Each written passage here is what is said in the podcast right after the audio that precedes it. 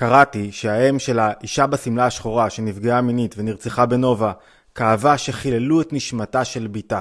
וצריך להגיד שבגוף אפשר לפגוע, את הגוף אפשר לחלל, אבל הנשמה היא טהורה. את הנשמה אי אפשר לחלל אם האדם לא מסכים לכך. הרי מה זה לחלל? יש לזה כמה פירושים. פירוש אחד הוא שחלל הוא מלשון חול, משהו לא קדוש, סתמי. פירוש אחר הוא שחלל הוא מלשון חור, מקום פנוי, שהפגיעה יוצרת חור בנפש. פירוש מעמיק יותר הוא שחלל יוצר מרחב שאין בו בורא, מרחב חלול, ריק.